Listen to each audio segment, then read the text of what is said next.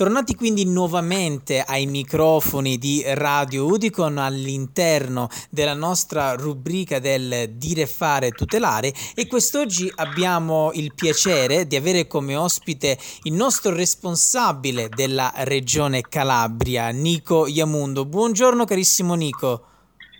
Buongiorno, buon pomeriggio Kevin buon pomeriggio ai amici radioascoltatori. Buongiorno, buongiorno Nico. E allora Nico, oggi con te andiamo a trattare un argomento che sotto un certo punto di vista mi riguarda anche di persona, perché in quanto calabrese è il minimo che mi possa riguardare anche da vicino. Parliamo appunto della Calabria, ma in eh, special modo parliamo della sanità calabrese. Tu sai benissimo Nico che la nostra Calabria è una una terra meravigliosa, con i suoi sapori, con le sue meravigliose, i suoi meravigliosi mari, da Tropea a Vibo Pizzo, passando da Catanzaro Lido, le Castella, fino alla montagna come la Sila, insomma un vero e proprio patrimonio vivente, che però è sotto un certo punto di vista macchiato, mettiamola così, da una problematica che riguarda i nostri consumatori calabresi da anni ormai, ovvero quello della sanità calabrese.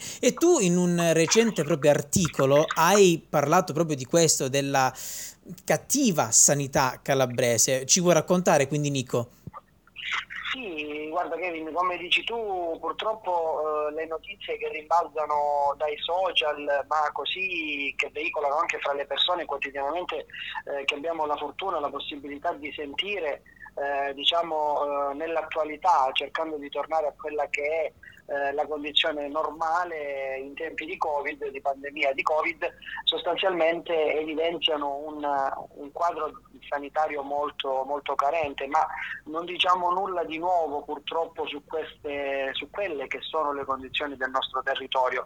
Eh, dicevi bene, dicevi bene, io prendo spunto per, per dire eh, prima di eh, criticare, passami il termine, certo. quelle che è la, la, la questione sanitaria, le eccellenze, perché ti fanno rabbia, ti fa rabbia andare a leggere delle notizie dove eh, il policlinico, per esempio eh, di Catanzaro, seppur giovane, certo. Eh, del, dell'Università della Magna Grecia, ha una, alle spalle vent'anni sostanzialmente di attività, diventa il secondo punto diciamo, di riferimento in termini nazionali per l'attività di ricerca. Però piccola, eh, diciamo, questo piccolo barlume di speranza non basta a coprire quelle che sono eh, le altre carenze. Basta fare un, uh, un giro giorna- sui giornali per uh, leggere notizie come aspettare 14 ore un'ambulanza per essere trasferito da un ospedale, dall'ospedale di Polistena, eh, il Santa Maria degli Ingressi, eh, per quasi quasi arrivare a, ad essere denunciati per una missione di soccorso. Beh, tu capisci che sono tutte notizie che a noi fanno, fanno molta certo. rabbia e hanno dato lo spunto per poter nuovamente, ancora una volta, nell'interesse dei consumatori, ma prima ancora dei cittadini, sollecitare gli organi preposti da questo punto di vista alla convocazione di un tavolo, chiamiamolo tecnico, un tavolo di lavoro più che certo. altro. Certo, certo, assolutamente, perché come dici tu, comunque sì, ecco, hai fatto anche il paragone con il centro di Catanzaro.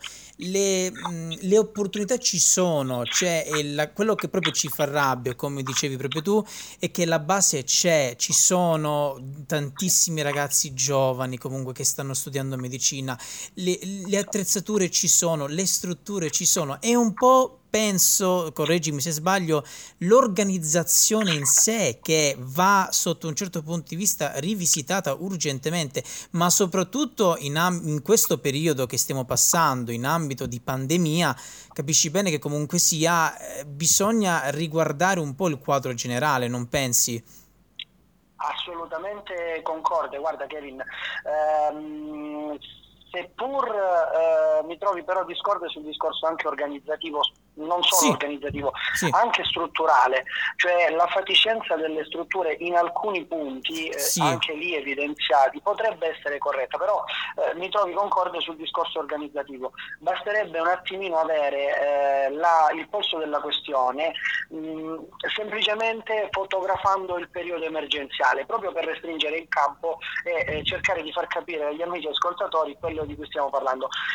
Eh, la Calabria oggi in una condizione emergenziale emergenziale è la regione con la più bassa dotazione di posti letto.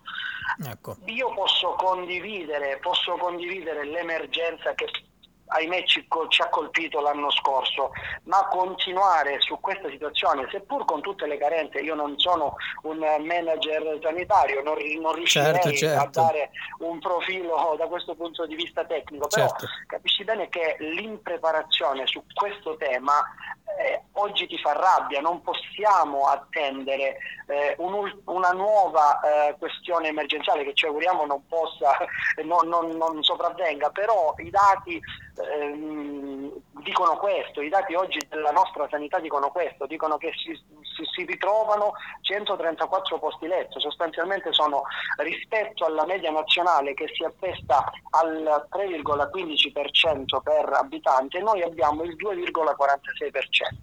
È un dato che si discosta di molto e capisci certo. bene che chi ha il dovere di eh, ridurre questo gap, purtroppo dovrebbe un attimino eh, accelerare sotto questo, sotto questo, aspetto. Noi come cittadini, come rappresentanti dei cittadini possiamo fare la nostra parte, però andare, fra virgolette, non mi piace parlare di ledere un diritto, ma comunque eh, è molto trascurato, cioè certo. quello che viene menzionato nella Costituzione all'articolo 32 dove si parla di diritto alla salute, ma viene trascurata un'altra parte, che certo. è la dignità la dignità eh, del paziente, dell'individuo più che del paziente, capisci? Quindi sono notizie che ci hanno dato modo di eh, sollecitare nuovamente le istituzioni. Assolutamente. Eh, tutto qui. Assolutamente.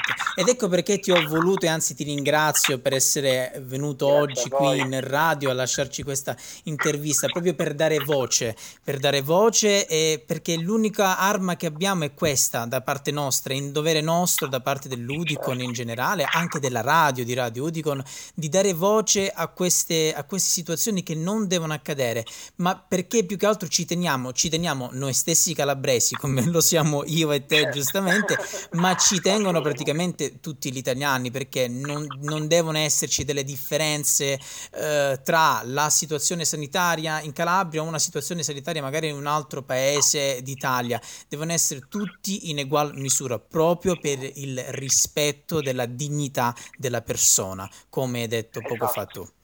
E allora esatto, Nico, esatto. io ti ringrazio, ti ringrazio per essere stato ospite qui ai microfoni di Radio Udicon, grazie mille.